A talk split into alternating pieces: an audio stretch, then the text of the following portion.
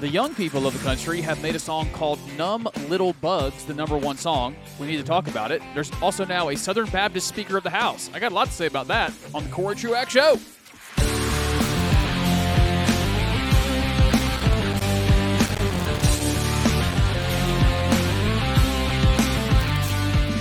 One of the smarter people I've gotten to interact with because of the show once made that point to me that I've made to you many times that it's just odd that Baptists have for a long time been the largest denomination, but when you start looking at the centers of power, governors, legislators, congresspeople, senators, judges, the Baptists are nowhere to be found. It's Catholics and it's Presbyterians, it's Anglicans. He made the very good point that I've copied for years now. That's just because too many Baptists didn't concentrate on education, formal education. Uh, but now that long streak has been broken. There is a Southern Baptist Speaker of the House. We'll start there in just a minute, and then probably is just two things today because I have a lot to say here at the top. Uh, we're going to talk about a song that your young people in your church in your life have apparently liked well enough to make it number one on the Billboard charts, and it is it is indicative of the culture where we live. It's not good. So I'm not talking about artistically. I guess it's cute and fine artistically.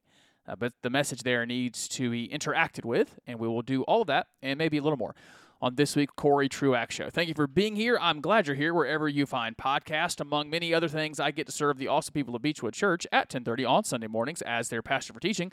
Now I won't be doing that this Sunday. Me and my wife are going away for one to celebrate our one year anniversary. That went by quickly. I guess time flies when you're having fun. Probably next week I'll have a reflection on one year of marriage because I will say this marriage is awesome. I got to officiate one for the first time by myself over the weekend for a, a good friend. Congratulations to Emily and Colby on that, uh, on, on their wedding and that marriage that was inaugurated. It was awesome, sweet, good time. Uh, I think, what else do I want to tell you before I get started? Oh, yeah. I suspect maybe what I'm, all the things I'm about to say might generate responses from you. And if there are responses to be generated, you can get me at Facebook, Twitter, or Instagram or threads. Look for me, Corey Truax. You'll find me there. You can also email the show at CoreyTruaxShow at gmail.com, CoreyTruaxShow at gmail.com. I got a good email from Aiden that I want to wait for next week as I'm already compiling content uh, for that. But this first topic is going to take me a little while. So let's get to it.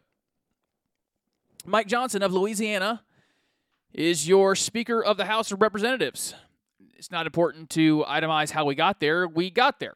As a country, there was just not a speaker for, I think it was 20 days. And finally, there was some coalescing around this 51 year old man who eh, comes from a Southern Baptist background. He's an attorney. There was widely circulated uh, pictures of him praying in the in the well of the house before, I guess, becoming speaker or taking whatever oath he has to take. And uh, the reaction thereof brought reactions from me, at least responses. The actual news of it, the person in the news of it, uh, I've, I've reported it, you've seen it. I don't have much else to say. Again, that's one of the structures of the show. We try not to talk about just the person or the event, but the ideas that undergird it. And so great, awesome. It's a it's good to have a Christian speaker of the house. I believe this man's a brother. The best I can tell from listening to some episodes of his podcast, because everyone has a podcast, listen to some of his. I think he's a dispensationalist. I don't think he's a covenantal guy like I am. Don't think he's a reformed guy like I am. I believe he's a brother. Uh, he's just not from my theological tribes, but it's good. It's good to have a Speaker of the House that is a believer in Jesus, has familiarity with the Scriptures, even said in his acceptance or whatever it's called, acceptance speech, that all the people there were ordained by God to be there that's something good for all of us to hear as we rant and rave about governments. For sometimes blessing and sometimes cursing, everyone in that house is supposed to be there. Sometimes, I guess, mostly for cursing. That'd be my take, but he, he has said some theologically sound things there. But it brought up some questions, some reactions from others, and now I want to respond to the reactions. One, let's talk about the Christian nationalism claims. Immediately, the left in the media, that's the same thing, really. Go nuts a little bit. We've elected a, a Christian nationalist to the Speaker of the House. I don't want to spend much time on their on their worries. That's of course, it's hard to even know what a Christian nationalist is. That's what the left's just going to do, try to create panic. Basically, if you're a Christian, to them, you're a threat. So I don't really want to talk about them. I did notice that on Twitter, the folks that I don't know why Twitter keeps putting them in my feed. They're people that I find very objectionable. But the very public and loud Christian nationalists, yeah, that's what we are. We're Christian nationalists. They are excited about it. They would say, yes, the, the Lord has been good to give us a Christian nationalist as Speaker of the House. I, I want to push on that, especially if, if I have a Christian audience that probably listens to other Christian things. Maybe you follow or see in your feeds some of the same things I see, which is some of it is Christians celebrating. I've already said it's good. Christians celebrating that there's a Christian Speaker of the House. Now, my celebration terminated on this thought. It's good that someone with familiarity to Scripture is going to, going to be Speaker. That's good that those values will be available to him. Now, those celebrating, we've got a Christian nationalist. Isn't it great? I just want to push on that and ask, so what? I think it's very funny that the people who seem obsessed with having government power, who are mostly g- going to be covenantalists in, in reform circles, that your your Christian nationalist is a dispensationalist who doesn't agree with you on a lot of your eschatology and how you th- how you th- how you think things will go. So again, I, I think I say it this way: So what? Look, you think you have your theonomy now? I can't I cannot stand the uh, the phrase that these guys use that we need a Christian prince. Guys, we don't live in that system. He's a speaker. He's got one vote in that house. He's got some influence now. It's good. It's good that a Christian has influence in government. But I hope you know how our, our system works. It doesn't mean a lot that he's there. He's got a four seat majority. His opposition has the Senate and the presidency. What do you think it means? Yeah, I don't want to take it from you that it's good, but there's some some triumphalism here that I I hope will bring some people crashing down. I hope some people see the fecklessness of political power through this. Woohoo! You got yourself a Jesus loving speaker. Now, do you think you're going to get much from it? No, because you don't live in that country. Thank God. Thank God you don't live in that country where the appointment of one person can change a lot of stuff. That's a terrifying country. There's a little bit of a it's a wake up uh, call that you're you're not exact you're not going to get a bunch of good stuff now, and I hope that can bring some balance to this desire for political power. It's good. We want Christians to have influence and power, but our system is so spread out. You can't do a lot with it. So you might you might want to be looking for another strategy to to concentrate on. Not give up on this strategy, but to give most of your efforts to some other strategy besides government. There's a little bit of a a uh, uh, the what's it called? That uh, illustration is the dog actually caught the car he was chasing. All right, you got it. Now what are you going to do with it? He still must govern lawfully. He, he he's going to end up negotiating bills you don't like. I don't exactly know why so many people hate funding uh, a war in Ukraine. I don't like funding it to the tune that we have. I don't like the rest of the world does not pitch in the same way we do. And I would argue we're not in the financial situation to be pitching in at the level that we are.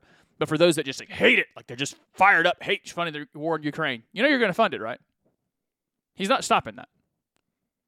He's going to negotiate less uh, a, a increase in spending, but you know you're going to get an increase in spending. You're not going to get a big tax bill. He's not going to restore order and Christian thinking, and that's not how it works. We, we don't live in that system where you just get political power and then you get to do Christian things. This leads me to a point that I want to make about some talkers that are, have much bigger footprint than mine. That I, th- I think that the ones that put too much put too much emphasis on political power that I, I want to critique one of the words they use and the tone they use. I want to quickly diffuse one, one uh, quick thing. Uh, the super smart and Jesus loving, godly guy that I just I just love that we do our post mill project together. Cody Fields and I did not have a disagreeable back and forth on Twitter about this. So I want to make sure Cody, who listens, that you know I'm not talking about you, brother. Huge fan of yours, all the work you do. I was thinking about this before our interchange about the word tyranny.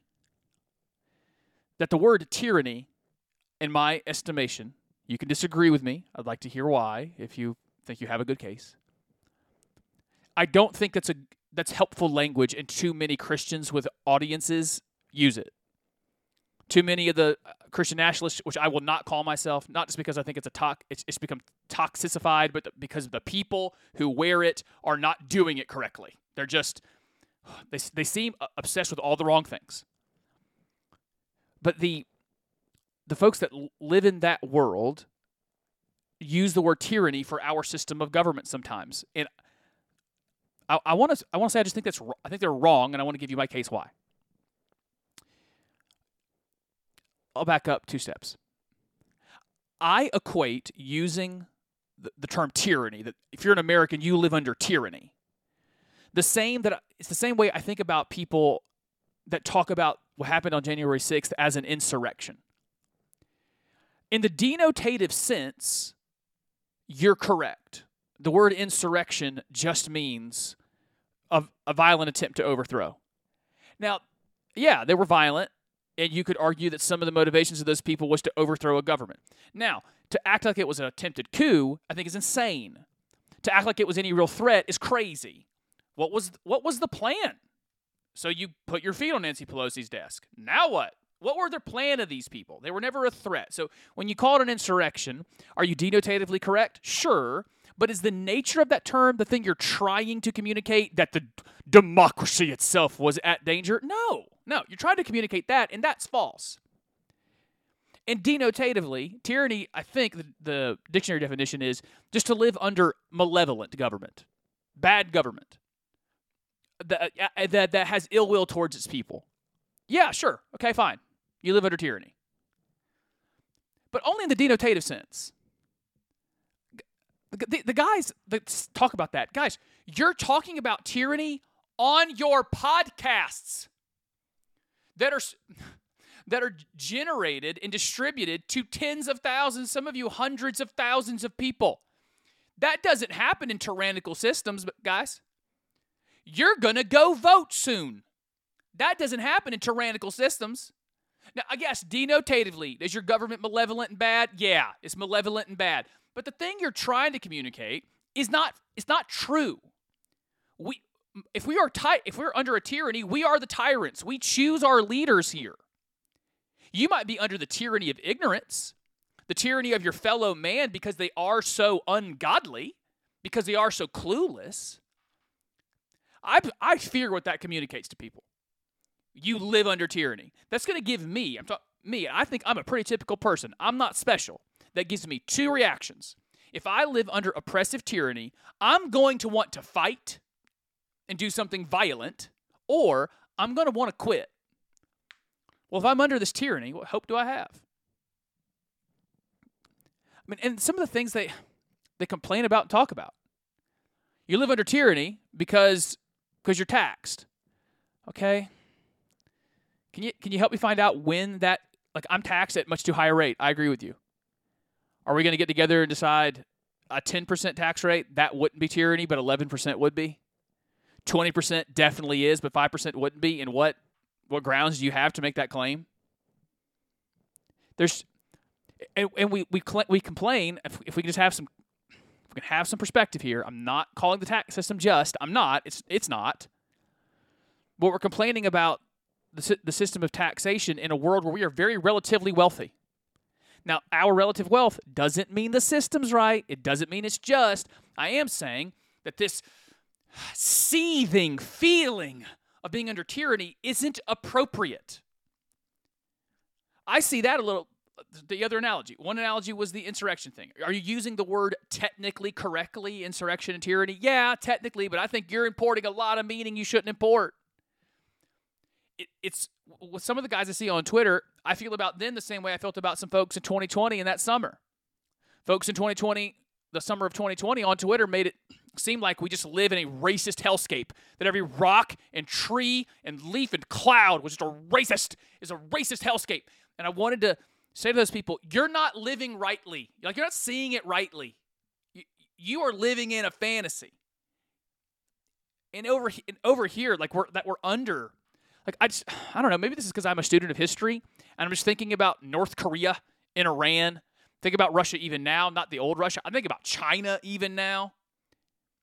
Yeah, we have bad things. You have a malevolent government, but I don't know what good it's going to do to tell everybody you're un- you're living under tyranny. I understand there is a uh, caveat in COVID. There was a lot of petty tyranny. I agree with that in COVID. That's largely over. And I'm not even saying you forget that. That could be adjudicated. That's a whole other topic. Just largely, I, see if I can pull this all together. Speaker of the House gets elected, and I go, cool, having a Christian there. And then I see all the celebrations from people who call themselves Christian nationalists. And I, I don't, I don't get, I don't get it. Maybe that's what one of you can do. You can help me get it. I don't get to sell your celebration. Like you didn't, you're not going to get all the stuff you want now. That's not how your system works. And it seems like because you think the system is more tyrannical than it is, that you could just get someone elected, put them in the right place, and he's going to start doing all the stuff you want. And so you think you live then under this oppressive, tyrannical system that, again, it's not good. I'm not justifying the system. I'm saying maybe it's not as a hellscape as you think it is. I think we'd all do well. I think this is part of just growing up. We'd all do well not to use hyperbole. We'd all do well to put everything in perspective. Again, perspective doesn't change the rightness and wrongness of things. Example the fact that bad junk, worse junk is happening in China doesn't mean what's happening here is good. But it does change how I react to it. It does change my language and how I talk about it. At least it should. There's at least two more things I wanted to say about this. This group that I just keep running into on Twitter. I don't know. I don't know why Twitter's doing this to me, but it's putting all the Christian nationalists in front of me 24 7. I should probably just get off Twitter. They seem obsessed with all the wrong things. Like I, have run into lately, what they're most obsessed with is everyone who doesn't take their exact tact is just girly. They're probably gay. And don't forget the Crusades were good. That slavery in the West could be practiced properly. We definitely want you to make sure all of you know that. That in the 16 and 1700s, when slavery in America, that it was possible for a Christian to own slaves and do it well. Okay, great. Let's, whew. And then uh, mostly that women need to be at home. That's what we all need to be working towards. Th- these are the things they're obsessed with. And it is in that world that I want to go interact with one final thing. Like I, I feel like this is a big scatter shot, and I've missed. I have missed my my fine point. So let me see if I can sum up. I was happy that the Speaker of the House is a Christian. I saw reaction from Christian nationalist people that just expose, at least to me, expose in them some real, just. I want to be charitable, and not call it too negative a name, but just some weirdness and some things that I don't understand. And as I continue to interact with them, it makes me want to warn you. This is actually, I think, my biggest point. Warn you that there's just a, a lot of voices to be wary of. A lot of the Christian nationalist voices to just to back off from. Uh, I, in part because of their priorities are just they just seem all wrong. Now I want to give you one more example of this, and we'll move on. One of these people is named Eric Conn. This is his tweet that even some of his kindred got uh, got on to him about and gave him negative feedback. He he tweeted, "There is no moral obligation to adopt children, not from the ghetto, not from Sudan, not from Russia. Contra the trendy movement led by Russell Moore and David Platt, the gospel does not require adoption. In fact, it is often unwise and detrimental to do so. Loving your own is natural, not sin." Okay. I think this is what happens in part when you've decided who your bad guys are and you overreact against your bad guys. Again, this is something I talked about last week. Adults respond, children react. There's a bunch of petulant, belligerent, pugilistic young men my age on Twitter who know who their enemies are and then just overreact against them. I want to break that down line by line here. There's no more obligation to adopt children. That's true. You're not morally obligated to adopt a child. Anyone that would make you feel morally obligated is overstepping their authority and placing on you, uh, placing on your conscience something they do not have the authority to uh, just to put on you. Then he says, not from the ghetto, not from Sudan, not from Russia. I don't know why those are the places he chose, and I am a person who does tend to refuse. I do my best to refuse to assign motives to people. So I'm going to stop there. Then Contra, he says Contra, the trendy movement led by Russell Moore and David Platt. I don't know why these people hate these people so much. I, I know that I'm supposed to hate Russell Moore. I, I disagree with him a lot now, but I'm not going to hate Russell Moore. I'm not going to. I'll stop there. David Platt, disagree with him on some stuff. He's pastor of a big church in Washington, D.C., used to run the International Mission Board. They seem to hate his guts. They seem to hate his guts because he wrote a book that really, really emphasized the American dream as a problem. I thought that book had some problems too. It was called Radical, came out almost 20 years ago. But it, it, it, it awakened the church in some ways to stop focusing so much on the accumulation of stuff and recognize that the gospel needs to go to the nations. And then he says, in fact, adoption is often unwise and detrimental. Huh. Yeah, I guess there could be some families in some situations where adoption would be unwise and detrimental to that family. I guess I, want to give a charitable reading to that. This f- finishing here, he says, uh, loving your own is natural, not sin. Yeah, loving your own is natural. I think that's to the natural man, both the fleshly man, but I don't, I don't, I wouldn't argue the spiritual man would have to change that. Yeah, you, you should love your own family. I mean, it's one of those just explicit things in James. One of those calls in, I believe that's going to be in the Sermon on the Mount. If not, it's a later uh, lesson from Jesus. No, we, we do love the orphans. And when you say loving your own, yeah, you do love your your family first, extended family, but then church family, and we do love humanity and children who are orphaned. I can't imagine having a negative reaction to orphans getting parents. That seems to be what he what he's got here. He followed up. I sat under Platt and Moore. They pushed hard on adoption and tried to and tried hard to make it normative. Oh no. Christian leaders tried to make adoption normative. Who would that would be terrible if we made if we made adoption something that Christians should consider when they're in a situation where they where they can do it. And then here, here here's him assigning motives to them. He says probably it was their early efforts to make globalism more palatable. All right, all right. So yes, I guess they're part of a of a global elite. David Platt and Russell Moore. Globalist conspiracy. That's them. He says finishes it with erode natural affection and elevate multiculturalism. That's one of the. He sounds very Kinist. I talked about that in the last couple months. Some of these folks seem to be just really all about their people group. I'm just telling you, there's there's some care to be taken about listening to these people, and I understand they're on the, they're on a growth pattern right now. Some of them are very orthodox. I'm going to leave names out for a reason, but some of you can read between the lines here. There are some of them that I could argue very little with their postmillennialism, their theonomy. I argue a lot with their nature, with how they present. I, I think they're unproductive because of it. I, I want nothing to do with them because of how they present their information, but I wouldn't argue with their doctrine. And those people have pretty good marketing. They're fairly slick, and they they are uh, they spend some money on marketing, and they're getting their message out there to to the Christian world, and they're starting to gather some some attention.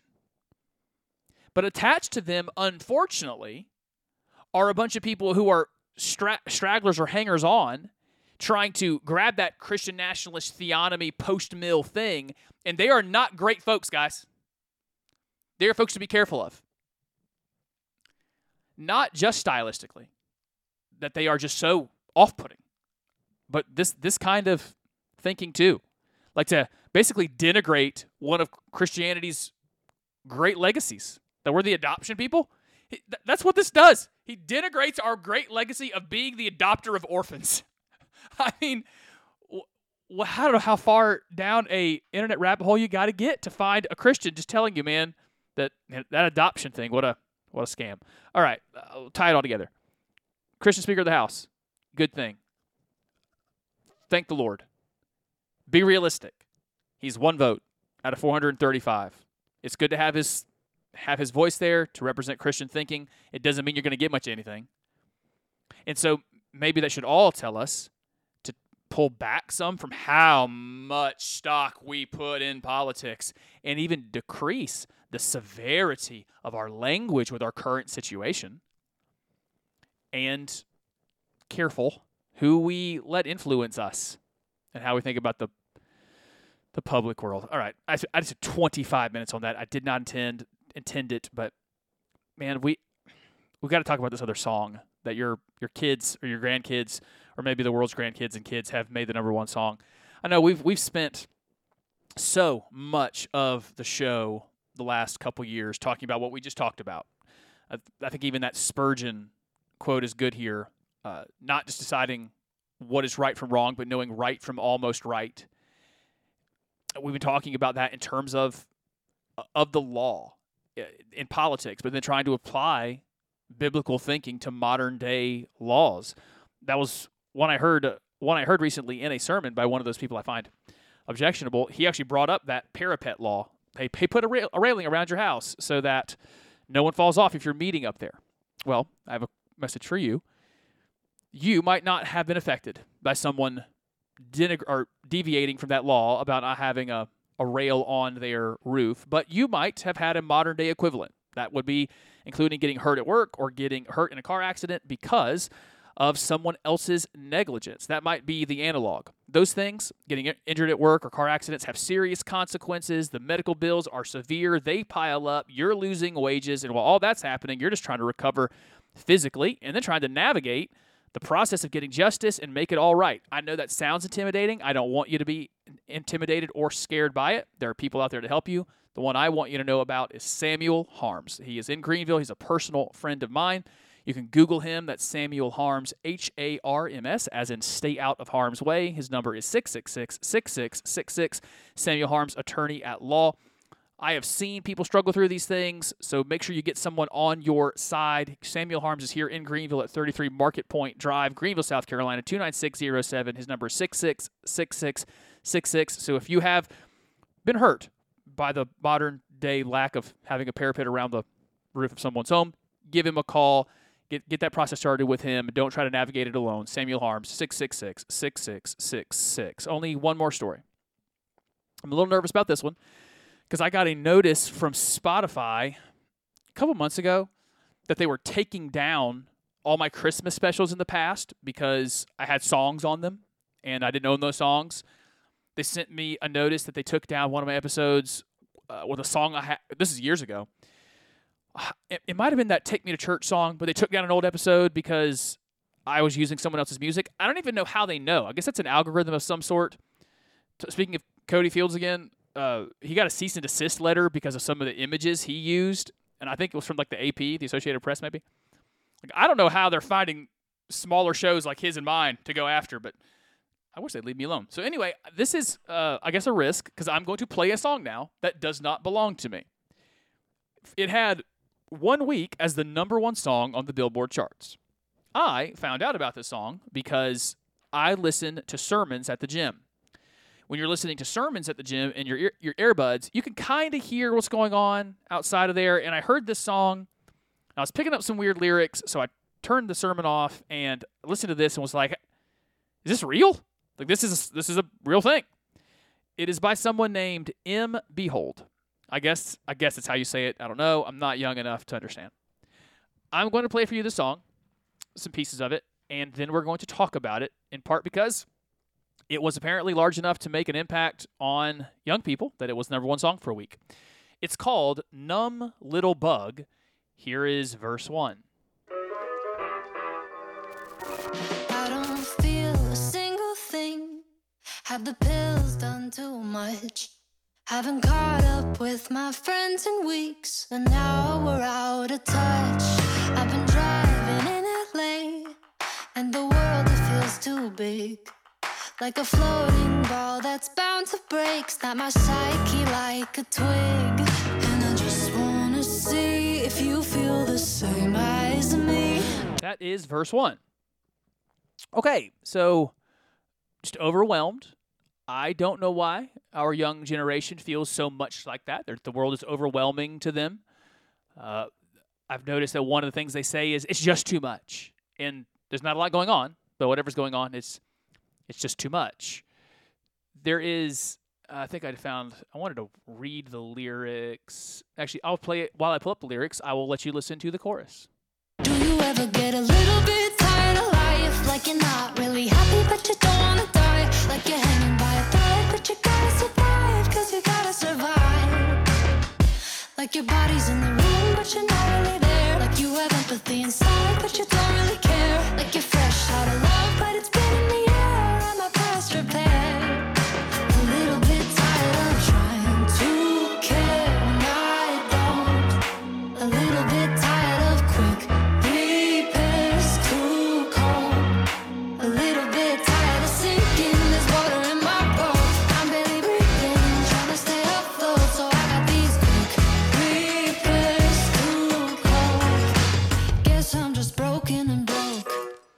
Right, everyone, really in a good mood now after that. They could not have a bigger juxtaposition of musical type and message. So let me just break down some of this for this reason. The likelihood is you got young people in your life where this, for some reason, it resonates with them. It doesn't come until the end of the song where she actually calls herself a numb little bug. The rest of the song that I'm not going to play because I've already taken my risk of having this episode taken down. It says the prescriptions are on the way with a name I can't pronounce, and the dose I got to take, boy, I wish that I could count. So, talking about the drug she's going to have to take, she finishes the song with Do you ever get a little bit tired of life, like you're not really happy, but you don't want to die, like a numb little bug that's got to survive, that's got to survive? The, and then bringing up several times uh, in the song, opening with I don't feel a single thing. Have the pills done too much? The, the world just feels so big. Do you get tired of life? You're not happy, but, but you don't want to die. Like that, that feeling, I, I don't really know that feeling. This second part of the chorus, like your body's in the room, but you're not really there. No, no, I guess I don't have that kind of disembodied feeling. I will admit, just as an older guy, I don't get this. I don't understand. Don't understand where they're coming from. The closest I can get to understanding is this generation, even more than my own, grew up in broken family situations. And we weren't made for it. We weren't made to grow up in all these broken homes. And there's a fragility that can get formed or a hardness. I would argue that generations before, like even Gen X, Gen X is uh, the they were the first latchkey kids. If you've heard of that, the ones where both parents in mass started going to work, so that you had the kid coming home from school, walking home from school, riding home on the bus, and they would come home to an empty home. A lot of Gen X turned that into hardness. Uh, I'm going to take care of myself type of independence, and a fierce independence at that. And it appears that w- one of the swings, the wild swings, then for this group has been in a uh, growing up situation where I didn't feel cared for or looked out for. I'm going to embrace fragility. I'm fragile. Just someone take care of me. I would argue that's in part how you get the people that I'm one of them that don't like the, our governmental situation. You get that in part out of a populace who feels like they need to be taken care of. And because they don't feel like a family can take care of them, they'll look to something else, you know, like a government, and ask the government, Will you please take care of me? Will you be my dad? Will you be my parental figure? I, I play this for you just in part for you to know it's there. Apparently, in our churches, maybe not, maybe not in mine, but maybe in mine, maybe not in yours, but it might be in yours. That one of the things the young folks are wrestling through is feeling fragile, like they could break it any second there is a a lot gotta be cautious and careful here. What we've learned the last couple years is that generation z let's so let's go late teens early 20s mid to mid 20s they are more comfortable than ever of any generation talking about all their diagnoses all their mental health diagnoses. And all of the meds for that group it's a high number. A lot of meds sw- swashing around. And i'm not talking for for physical ailments. I'm talking about mental health ailments. They're very open about it. There's some discussions to have there. And I'm not talking about you trying to be a doctor. I'm talking about offering something else. Offering what the what the scriptures can offer. That they feel fragile, so let's build them up. And I'm not talking about their self-esteem. I'm talking about eh, trying to build them in the scriptures, trying to build some spiritual disciplines around them, trying to teach just some of those concepts in the Proverbs. Uh, like at church recently, we've been reading uh, one portion of Psalm 119, I believe. It opens with a fairly profound question. It's how can a young man keep the Lord's commandments, or how can a young man? It might be Prosper's way. For the, I'm having trouble remembering it at the moment. But how can young people do well for themselves? And then the answer from the psalmist is follow the Lord's wisdom, follow the God's law. That's in part what they need. They feel fragile. It seems I'm picking that up from this song that they're hanging by an it, hanging by a, th- uh, a thread. So what can we do? Let them know we're there. We're got we got you. If they have broken home situations, the church has you. Then we have to actually have to be present, and then say to them, "You're not fragile. Well, you might be, but in the spirit, in the talents and abilities the Lord's given you, we, we can cultivate, we can disciple you. You don't have to be fragile. You can actually be an incredible contributor, an asset to your family, your church, your community. So let's give them something to do. Let's give them, let's point them towards something because this is what the world will offer them. The world's basically offering a happy song to celebrate how weak and fragile they are. Instead, let's say to them, You're not weak, you're not fragile in the Lord. We're not going to celebrate weakness and victimhood and fragility. We're going to celebrate that the Lord has given you talents and skills and abilities, and here's some discipline you're going to need to cultivate those and become all that you can be. That's, I think, what we can offer back to these folks. All right, I think that's all I want to do. Uh, next week, good. Let me give you the teaser. Next week, Aiden sent me a an email with a link that I haven't been able to look through all the way yet, but I think it's a like a, a leaflet brochure called Our Daughters and the Transgender Craze Responding with Grace and Truth. A, seems to be a good resource that we might be able to, to learn from. And then the New York Times published this week that by 2050, the world will be 25% African. When I was born, it was 8%. 8% of the world lived in Africa. 25% of me living in Africa, likely before I die. I, I plan on living until 2050.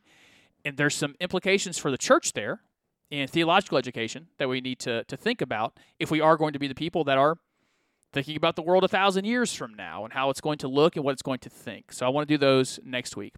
But for now, we are finished. If you want to respond to me, I'm open to it. I, ho- I hope, despite my attitude and tone, that you know I can be disagreed with. I don't want to be the people that I so dislike on Twitter. So just so disagreeable. So if you have thoughts, Facebook, Twitter, Instagram, or threads. Messages are good there, or uh, Corey Truax Show at gmail, gmail.com, Corey Truax Show at gmail.com if you have any responses or stories or topics that you think need to be covered. I'll be back with another new edition of the Corey Truax Show next week. Until then, everybody, peace and love.